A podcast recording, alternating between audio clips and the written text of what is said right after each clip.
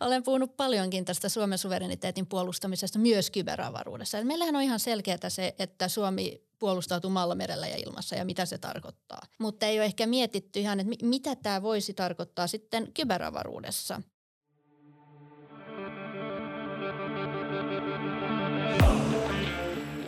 Mistä maailmalla ja teknologiaskenessä puhutaan juuri nyt? Mun nimeni on Saija Antikainen ja tämä on OP-ryhmän Tekpuhetta podcast, jossa keskustelen yhdessä huippuasiantuntijavieraiden kanssa teknologiakentän ajankohtaisimmista ilmiöistä. Tervetuloa mukaan.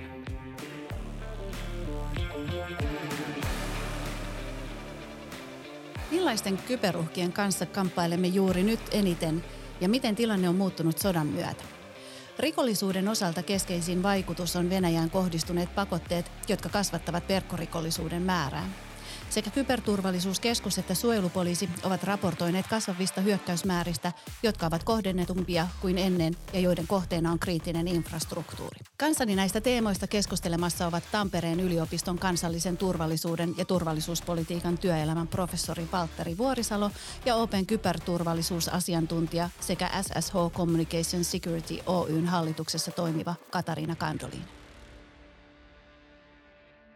Hei, otetaan alkuun katsaus kyberrikollisuuden nykytilaan isossa kuvassa. Mitä kyberuhat käsitteenä pitää Katariina sisällään? No periaatteessa kyberuhat jaetaan kahteen kategoriaan. On valtiolliset uhat ja sitten on nämä rikolliset. Ja tietenkin rikollisetkin voidaan sitten jakaa monen, monen kategoriaan, että puhutaan esimerkiksi aktivismista ja näin poispäin, riippuen vähän, että mitä kenenkin motiivi on. Mm. Joo, kiitos kysymyksestä. Tota, mä, mä käsittelen tätä – uhkakysymystä vähän laajemmin. Ja, ja meillähän nyt niin kuin Katariinakin sanoi, niin on, on valtiotason toimijoita ja meillä on rikollisia, mutta tässä maailmassa, jossa meidän elämän muoto ja tapa elää on data ja teknologia riippuvaista, niin silloin ne kaikki toimijat, jotka, jotka on mukana siinä ekosysteemissä, muodostaa sitä, sitä uhkankin pelikenttää. Ja siellä on valtiot, siellä on rikolliset, joo, mutta sitten siellä on erilaisia intressiryhmiä, siellä on, siellä on yksittäisiä ihmisiä, jotka, jotka voi tahattomastikin vaikuttaa uhkakuvaan, jos ajatellaan niin vaikka informaatioympäristön kehittämisessä. Ja ajattelen tässä erityisesti nyt Elon Muskia ja, ja, ja mitä hän esimerkiksi miljardeillaan on onnistunut Saanut aikaiseksi. Joo, ja, ja miten tämmöisiä kohtaa sit niin kuin voi suunnitella ja tehdä riskianalyysiä. Ja on täysin yllätyksellisiä asioita ja, ja siinä mielessä niin, niin voi vaikuttaa merkittävästikin johonkin suunniteltuun toimintaan ja sitten muodostaa sitä uhkaa – Mm. No mitkä täällä on yleensä motiiveina taustalla?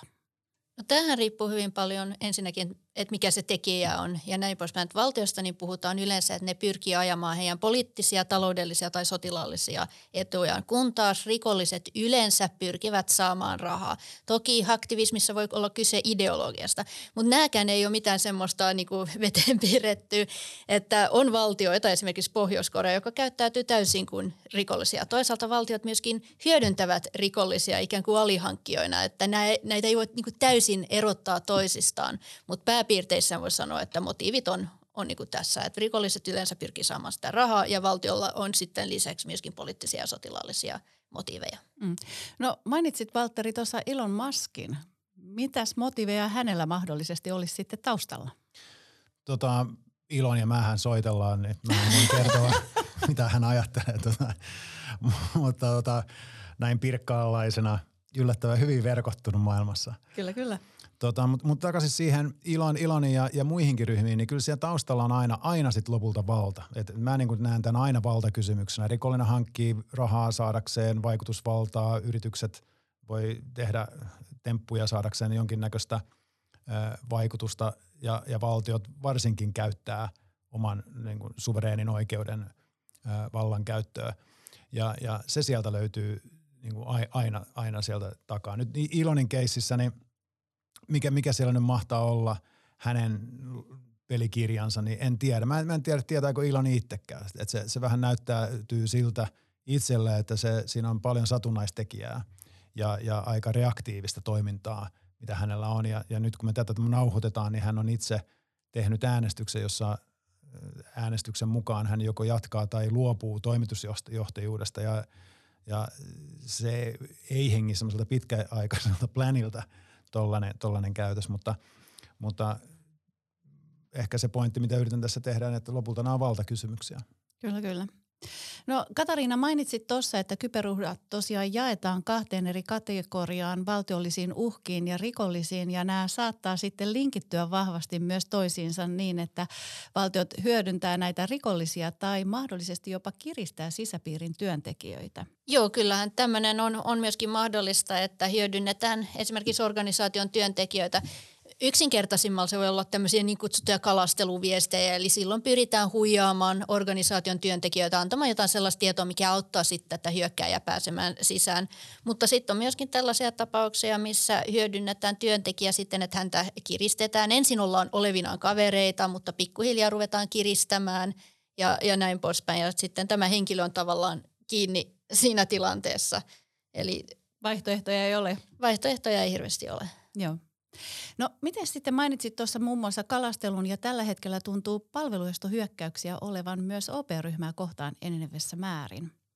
No palvelunestohyökkäyksiä on nyt ollut, ollut OPen lisäksi muutenkin yhteiskunnassa. Suomessa, Ruotsissakin on, on nähty ja nyt jos katsotaan tilannetta tänä vuonna, niin keväthän oli aika rauhallinen, mm. mutta nyt niin kuin syksyä myöten niin – erilaiset hyökkäykset on, on lisääntynyt. Palvelunestohyökkäykset on ollut yksi. Ne on yleensä kuitenkin teknisesti suht yksinkertaisia ja niiden vaikutukset ei välttämättä ole kovinkaan isoja, mutta myöskin muita hyökkäystyyppejä on nähty. Ja, ja se, mikä on niin kuin erilaista kuin aikaisemmin on se, että nyt ei tehdä enää semmoista hakuammuntaa, vaan nyt yritetään enemmän kohdistaa näihin yrityksiin ja ne on sofistikoituneempia nämä hyökkäykset, mitä, mitä tehdään. Et se on semmoinen trendi, mikä on nyt nyt näkyy. Selkeästi näkyy, kyllä. No sanoit, että näitä muitakin tavallaan hyökkäysmuotoja on. Kertoisitko niistä vähän lisää?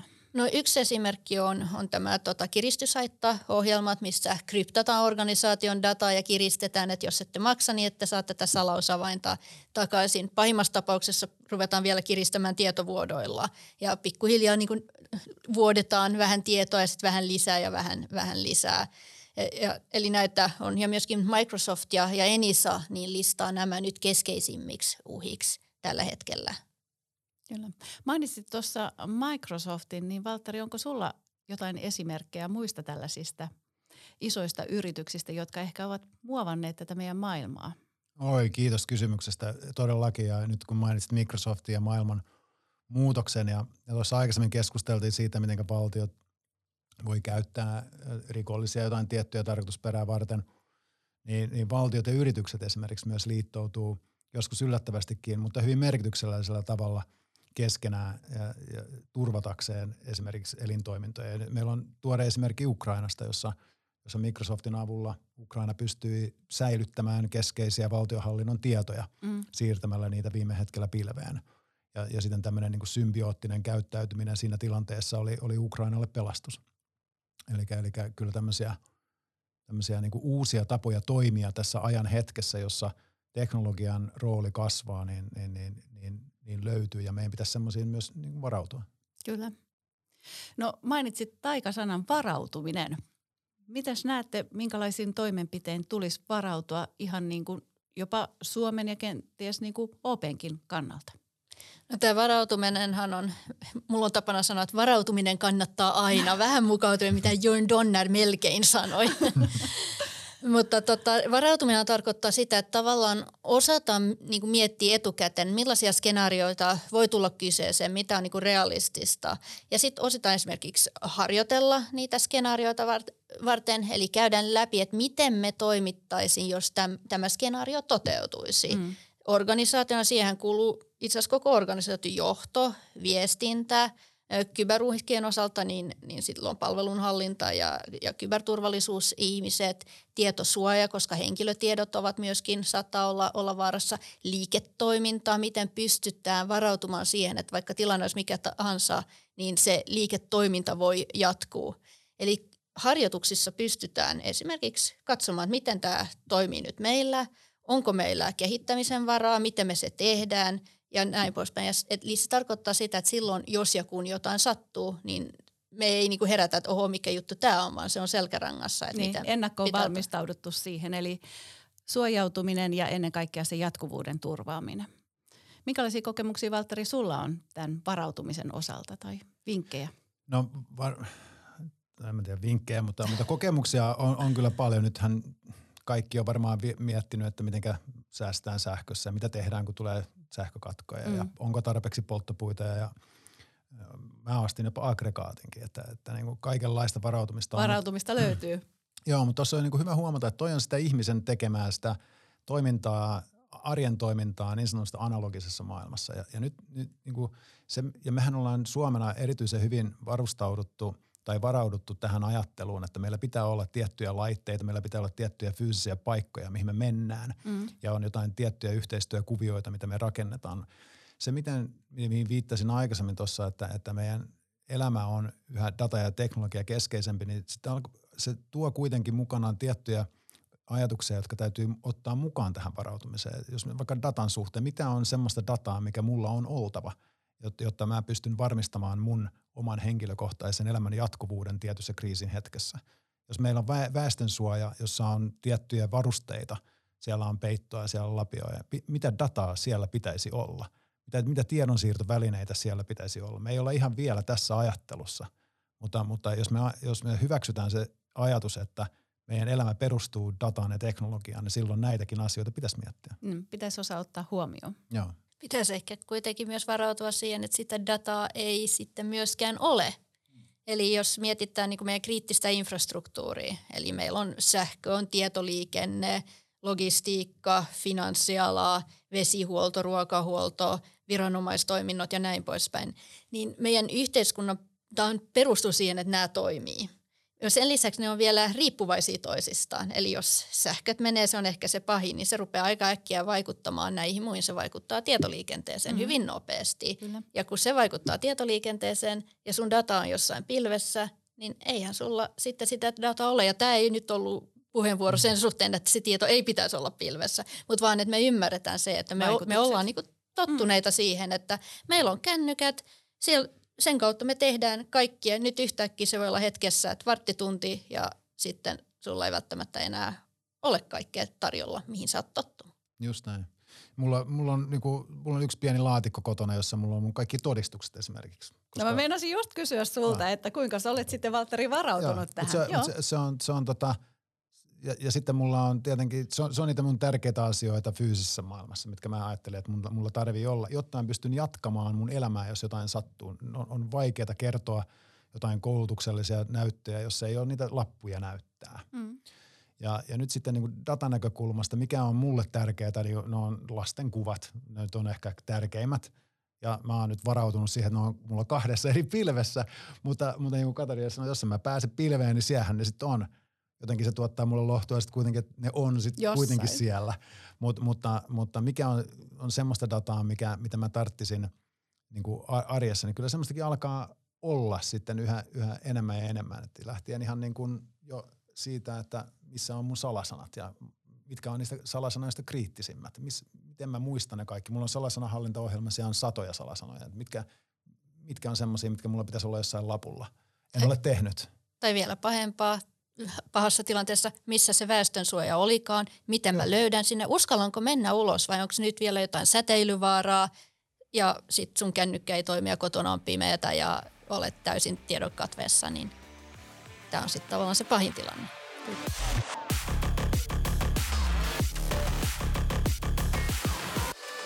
Kyberturvallisuuskeskus on raportoinut tosiaan, et, ja suojelupoliisi myös, että on niin kattavia näitä hyökkäysmääriä just infraan liittyen. Niin tämä riski, mitä just kuvasitte, että tavallaan niin kuin se data tai tietoliikenne siitä vahingoittuu, vaurioituu tai ei ole käytössä, niin vaikuttaa merkittävästi. Mutta onko tämän osalta sitten jotain erityistä, mitä pitäisi ottaa huomioon tai pystyisi hyödyntämään? No sanotaanko näin, että Venäjän ja myöskin muiden suurvaltojen osalta, niin tämä kriittinen infrastruktuurihan on tavallaan se ykköskohde just sen takia, että yhteiskunnat ovat riippuvaisia siitä. Niin se on tietyllä tavalla se akillen kantapää, mm. että jos siihen kykenet vaikuttamaan, niin sä saat yhteiskunnan kärsimään. Tämän takia on nyt puhuttu aika paljon kriittisen infrastruktuurin suojaamisesta ja varautumisesta. Ja mehän ollaan nähty Ukrainassakin, miten kriittisen infrastruktuurin on hyökätty. Että on ollut asevoimien johtamisjärjestelmät, finanssisektori, telesektori, energiasektori, juuri näistä syistä. Eli kriittinen infrastruktuuri niin, ja, ja sen keskinäisriippuvuudet, niin niitä on syytä, syytä ymmärtää ja myöskin panostaa niiden suojaamiseen. No helppo olla samaa mieltä, mutta, mutta, mutta, mutta ehkä, ehkä toisin tähän niin kuin keskustelun mukaan sitten, että miksi, miksi näin kuin näin on. Katariina tuossa hyvin viittasi siihen keskinäisriippuvuuteen ja, ja toihan on niin kuin pelitaktiikkana sellaista, että vaikutetaan yhteiskunnan tiettyihin virtojen solmukohtiin. Esimerkiksi nyt voimalaan, joka on sen sähkövirran niin kuin yksi solmukohta tai, tai sitten tiettyihin ö, nyt vaikka pato tai, tai, tai sitten lentokenttä tai satama tai sitten tietyt informaatio liikenne solmukohdat vastaavasti voi, voi olla kohde. Eli pyritään löytämään joku paikka, jota, johon vaikuttamalla, jota painostamalla saadaan enemmän vaikutusta aikaan kuin mitä, mitä, mitä ehkä se, se voimankäyttö muuten vaatisi.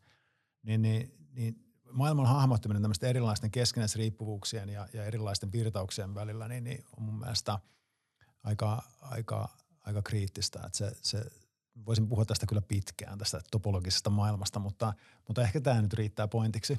Kyllä vaan. Ehkä otetaan sitten toinen jakso tähän liittyen. Mutta näiden uusien uhkien lisäksi, niin meillähän edelleen on nämä perinteiset uhkat, mitkä ei ole niin kuin kadonnut mihinkään, vaikka nyt Euroopan fokus onkin hyvin vahvasti Venäjässä ja tässä Ukrainan sodassa. Ja Näiden osalta niin Katariina, sulla taisi olla joku esimerkki liittyen tänne finanssialaan ja maailman suurimpaan pankkiryöstöön. No joo, pohjois on yksi valtio, joka nimenomaan toimii rikollisen tavoin, eli tavoitteena on saada rahaa. Taustana on se, että Pohjois-Koreaan kohdistuu sanktioita ja ne kuitenkin haluavat kehittää ballistisia ohjuksia ja, ja ydinaseitaan, niin jostainhan heidän on saatava rahaa. Ja he ovat tulleet siihen, että tämä kyvän rikollisuus voisi olla heille sitten tämmöinen ansaintakeino. Mm. Ja yhtenä esimerkkinä, missä Pohjois-Korea on, on ollut takana, mitä suurimmalla todennäköisyydellä on tämä maailman suurin pankkiryöstö 2016, jossa murtauduttiin Bangladeshin pankkiin ja siitä py- ruvettiin tekemään tämmöisiä SWIFT-pyyntöjä, eli maksuliikenteeseen liittyviä pyyntöjä.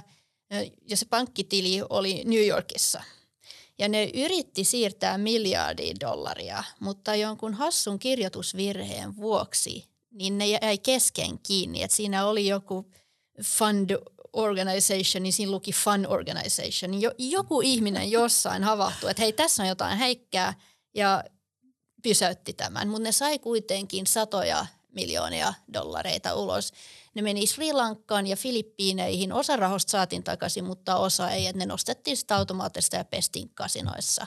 Eli tämä on yksi esimerkki, miten valtio on yrittänyt ansaita rahaa tämmöisellä verkkorikollisella toiminnalla. Joo. Ja toi on hyvä esimerkki siinäkin näkökulmasta, että viittasin aikaisemmin sitä, siihen virta, virtaturvallisuuteen. Että meillä, on, meillä on analoginen maailma, joka on äärimmäisen tärkeä, niin kuin sanoit. Mutta sitten meillä on niin kuin digitaalinen maailma, jossa on eri toimintalogiikat. Ja tämä on nyt se, mikä tuo monille ihmisille haasteita, jossa yritetään, kun yritetään tuoda sitä analogisen maailman käyttäytymismallia yksi yhteen tähän digitaaliseen maailmaan. Esimerkiksi mikä, mitä pankkiryöstö on, on, on niin kuin analogisessa maailmassa, niin se on tiettyyn fyysiseen paikkaan sijoittunut. Katarina esimerkiksi se oli ympäri maailmaa mm. niin kuin, ja, ja samassa ajan hetkessä – ja, ja nyt sitten niin kuin toi viranomaisen toimivaltuuskysymys on, on niin kuin toinen asia, että, että kun me yritetään tätä perinteistä toimivaltuusasiaa sovittaa väkisin tähän digitaaliseen maailmaan, niin se ei vaan sovi sinne. Niin kuin, en tiedä, Katariina, onko joskus puhunut siitä, että mikä, mitä on niin kuin puolustaminen kybermaailmassa, mutta – mutta sehän sitä on vaikea hahmottaa, mitä se tarkoittaa siellä. Se on helppo hahmottaa me täällä fyysisessä maailmassa. Niin. niin. Mutta mitä se tarkoittaa digitaalisessa, niin se on, se on, se on vaikea. Silloin me pitäisi miettiä niitä toimintalogiikoita uudestaan. Nyt kun sä mainitsit, niin kyllä. Olen puhunut paljonkin tästä Suomen suvereniteetin puolustamisesta myös kyberavaruudessa. Meillähän on ihan selkeää se, että Suomi puolustautuu maalla, merellä ja ilmassa ja mitä se tarkoittaa. Mutta tämä kotiläksy ja just tämä, mitä Valtteri puhuu, että, että ei ole ehkä mietitty ihan, että mitä tämä voisi tarkoittaa sitten kyberavaruudessa. Ja No se, että mitä tämä edellyttää, se edellyttää muutamia asioita. Ensinnäkin tämä attribuointi, eli se tarkoittaa sitä, että sä pystyt osoittamaan, että kuka se oli, joka oli tämän takana. Eli osoittamaan ikään kuin sormi. Siihen tarvitaan teknistä kykyä, mutta myöskin poliittista tahtoa. Mm. Että esimerkiksi kun Norjaan kohdistui tämmöinen tiedusteluoperaatio, niin Norjan ministereiden suulla attribuoi Venäjä, että Venäjä oli tämän takana. Kun Suomen eduskuntaan kohdistui tämmöinen operaatio, niin lähintä, mitä me päästiin attribuotiota, oli kun suojelupoliisi totesi, että tämän takana oli APT-31. No sitten jokainen raksuttaa, että mitä tämä tarkoittaa ja ehkä Google ja huomataan, että tämä on joku ryhmä, joka liittyy Kiinaan. Eli attribuutiota ei varsinaisesti tapahtunut. Sitten pitäisi olla myöskin johtamista. Eli jos tilanne sattuu, että Suomen kriittisen infran kohdistuisi nyt joku laajamittainen hyökkäys, niin ei me silloin voida ruveta miettimään, että tarvitaanko jotain kybernyrkkiä, vaan ne johtosuhteet pitää olla määritelty ja ne pitää mielellään olla harjoiteltu. Sitten tilannekuva tarvitaan. Toki viranomaiset, poliisi, puolustusvoimat, kyberturvallisuuskeskus luo tilannekuvaa, mutta niin tekee myöskin yksityinen sektori. Mm. Eli mistä kaikkelta saadaan niitä tietoja, mitä tarvitaan, että meillä on tämmöinen tilannekuva. No sitten puhutaan vastatoimista, että mitä ne voisi olla, onko se sanktioita, onko se diplomatiaa, onko vastataanko aseellisesti. Isot valtiothan puhuu myöskin, että ne voi vastata ydinaseilla. Ja kaikkea tässä vallissa, mutta meillä täytyy olla se käsitys, mistä meidän työkalupakki koostuu. Koska on niin kuin ymmärretty, että laajamittainen kyberhyökkäys voidaan rinnastaa aseellisen hyökkäyksen, jos se on vaikutuksiltaan samankaltainen kuin perinteinen. Ja tällöin meillä olisi oikeus puolustautua. Joissain tilanteissa meillä on jopa velvollisuus tehdä jotain, mm. mutta ainakin meillä on, on siihen oikeus. No, mitä se tarkoittaa? No lainsäädäntö, tässä Valtteri puhuu toimivaltuuksista, mitä se tarkoittaa, onko valmiuslaki esimerkiksi ihan ajantasainen tämän osalta. Ja sitten tulee nämä kansainväliset suhteet, eli okei, okay, kyberuhat ne ei sillä tavalla tunne ra- niin rajoja. Toki geopolitiikka vaikuttaa, mutta kyllä tähän tarvitaan näitä kansainvälisiä suhteita EUn, Naton suuntaan. No nyt Naton osalta niin täytyy ymmärtää myöskin, että tämä kyberturvallisuus, niin tämä kuuluu Naton kollektiivisen puolustukseen. Ja se tarkoittaa sitä, että artikla 5, eli tämä, joka tarkoittaa sitä, että jos yhteen jäsenvaltioon hyökätään, niin se on kuin hyökkäys kaikkia vastaan. Eli kaikilla on velvollisuus tukea sitä, sitä hyökkäyskohteeseen, hyökkäyskohteeseen joutunutta. Eli artikla 5 pätee. Niin kyllähän meidän täytyy ymmärtää se, että mitä tämä niinku kokonaisuus tarkoittaa. Että jos me joudutaan semmoiseen tilanteeseen, että meihin hyökätään, niin voidaanko vedota artikla 5 ja mitä se tarkoittaa. Tai jos joku muu jäsenvaltio kysyy meiltä apua, kun heihin on hyökätty, niin mitä se tarkoittaa. Eli tämä kotiläksy on Suomessa tekemättä. Me ollaan panostettu todella paljon kyllä tähän niinku suojautumiseen ja varautumiseen, mutta tämä laajempi maanpuolustuksellinen – ulottuvuus, niin se on vielä vähän työn alla. Joo. Joo. No mutta miten nyt kun tavallaan puhutaan näistä kyberuhkista, niin miettii tavallisille ihmisille, ne on aika abstrakteja käsitteitä. Et se, että jos fyysisesti joku maa hyökkää toiseen maahan ja puhutaan sotatilasta, niin silloinhan tiedetään, mitä tapahtuu. Mutta kun tämmöinen kyberhyökkäys valtiollisesti tapahtuu ja jos se osuu sitten NATO-maahan ja sieltä pitäisi lähteä tukemaan tätä hyökkäyksen kohteeksi joutunutta, niin mitä se tarkoittaa? Mä voisin melkein nyt katsoa aika paljon myöskin Ukrainan suuntaan, missä on ollut sekä kyber- että informaatio-operaatioita. Nehän alkoi ennen tätä varsinaista niin kuin fyysistä hyökkäystä. Mm. Ja itse asiassa nyt tämmöistä on ollut käynnissä Ukrainassa jo pitkään. Mutta siinä nähtiin just, että miten siihen kriittiseen infrastruktuuriin pyrittiin vaikuttamaan. No yrityksethän oli epäonnistuneita, sen takia se ei ehkä ole konkretisoinut sitä ja sitten täytyy myöskin muistaa, että tämä on ensimmäinen kerta, kun tämä kyberelementti on tässä mittakaavassa mukana perinteistä sodankäyntiä. Mutta kyllä se ajatus konkretisoituu sitä kautta, että näihin kriittisiin infrastruktuuriin yritettiin vaikuttaa, että ne olisi ollut pois käytöstä, jolloin se olisi voinut vaikuttaa Ukrainan hallintoon. Eli vähän kuviteltiin, että ensin vedetään nämä alta ja sitten marssitaan armeijalla Kiovaan ja pyydetään antautumispaperi käteen. Näinhän ei käynyt. Totta. Tuossa tota, yksilön kannalta, jos me mietitään tätä peliä, mitä tässä on meneillään, niin, ja miten yksilö voi varautua ja millaisia uhkia he, he voi ajatella olevansa, niin, niin se, mä, mä lähtisin sitä ajatuksesta, että, tai vinkistä, että, että, että kun kaikki meidän elämä perustuu dataan tuolla, niin, niin silloin se sun data on se sun voimavara – ja, ja suhtaudu siihen niin kuin se olisi sitä, niin kuin se olisi rahaa. Nyt esimerkiksi niin kuin suurin uhka internetissä vitsailen on mun äiti. Hän on, hän on, hän on, hän on 75-vuotias, hän asuu Pirkkalassa. Hän kun, hän kun käy internetissä, niin hän käy siellä Pirkkalan internetissä. Ja hän on siellä turvassa, koska hän tuntee sieltä kaikki. Mutta raadollinen tosiasiahan on se, että hän, hän on siellä niin kuin huonossa naapurustossa, niin kuin me kaikki ollaan – kun me internettiin mennään. Jotenkin kun me mennään tonne ulkomaille ja mennään semmoiseen naapurustoon, me osataan käyttäytyä siellä. Me laitetaan kellot piiloon, me laitetaan arvojasineet piiloon, me ei herätetä huomiota siellä. Mutta internetissä jostain syystä me täysin välinpitämättömästi käyttäydytään ja kuvitellaan, että me ollaan siellä Pirkkalan kuplassa, kun tosiasiassa se tietenkään, tietenkään ei, ei olla. Nyt en halua aloittaa tietenkään mitään tämmöistä, että mun neiti on isompi kuin sun neiti keskustelua, mutta ehkä enemmän haluan korostaa sitä, että tässä näkee myöskin tämän niin kuin kuinka tärkeää on, että yksilöllä on ymmärrys ja tietämys edes perustasolla. Että kun mun äiti esimerkiksi joutuu jonkun tämmöisen epäilyttävän käytöksen kohteeksi, niin hän soittaa mulle heti, että Katariina, mistä on kyse? Ja, mm. ja tämä on varmasti joku huijaus, että uskallanko me vastata tähän vai eikö ja mitä mun pitäisi tehdä. Ja mun mielestä se jo riittää niin kuin siihen, että ei hänen tarvitse olla kyberasiantuntija, mutta jo se, että hänelle syntyy se epäilys, että tämä ei ole ok. Ja tämä olisi se taso, mitä olisi hyvä saada niin kuin väestössä aikaan, että osataan kyseenalaistaa vähän, että mitä tapahtuu, niin että ei käy just silleen, että ollaan siellä Pirkkalan internetissä ja... Tai, Täysin luottamus kaikkeen.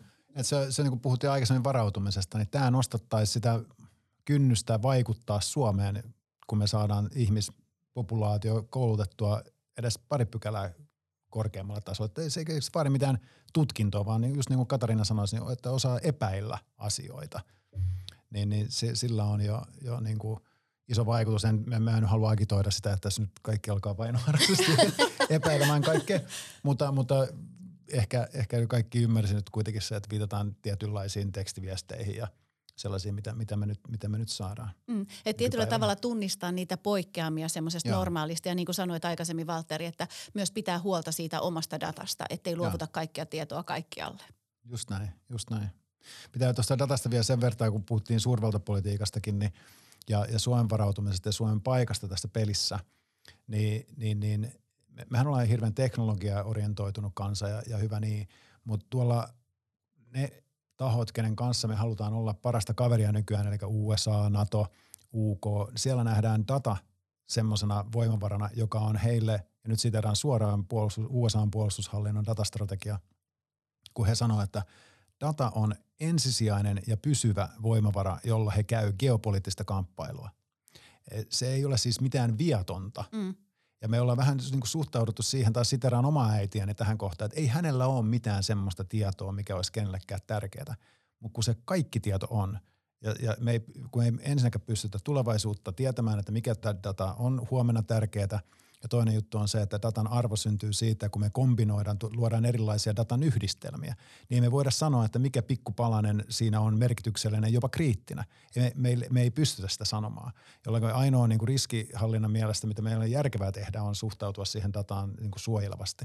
Ja, ja tähän mä haluaisin itse lisätä se, että kun sä sanoit, että pitää huolehtia omasta datastaan, mutta pitää huolehtia myöskin omien alaikäisten lastensa datasta. Kyllä, kiitos kun otit tämän esille. Ja, ja tämähän on just, just se, että eihän tämmöiset sosiaalisen median palvelut, se, että ne on maksuttomia, ei tarkoita sitä, että ne on ilmaisia – eihän nämä ole mitään hyvän tekeväisyysjärjestöjä, johon sä voit laittaa kaiken datan sun muuta niin kuin kaikille jaettavaksi ja, ja se on niin kuin hyvä juttu. Että kyllähän niillä tiedoilla jotain tehdään ja se, että mitä niillä tulevaisuudessa tehdään. Nyt pienet lapset ei voi vaikuttaa siihen, mitä heistä laitetaan. Ne on täysin sen armoilla, mitä vanhemmat tekee. Ja vanhemmat iloisesti rakentaa lapsille tämmöistä digitaalista jalanjälkeä, mitä ne ei ikinä saa pois. pois. Just mm. näin. Tämä, tämä, tämä on jopa niin kuin mulla tulee tippalinssiin, kun sä otit tämän, tämän esille nyt – Otan esimerkkinä se, mitä mä, mihin mä sanoin tuossa aikaisemmin, että kun me ei tiedetä huomisesta, että mikä huomenna on tärkeää.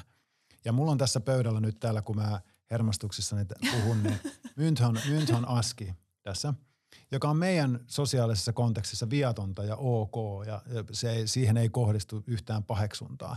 Mutta jos, jos tästä nyt on kuva ja 20 vuoden päästä Mynthon yhtäkkiä jostakin syystä olisikin sosiaalisesti tuomittavaa, niin saisinko työpaikan kenties 20 vuoden päästä – ja, ja sitten niin, niin tuo jalanjälki, mitä, mitä, mihin Katariina viittasi, että rakennetaan lapsille, se on tosi epäreilua jopa, koska, koska silloin ne lapset laitetaan alttiiksi tulevaisuudelle, josta me ei tiedetä yhtään mitään ja se dokumentoidaan pysyvästi. Siinä, siinä, siinä on niin kuin, tosissaan niin kuin mietinnän paikka.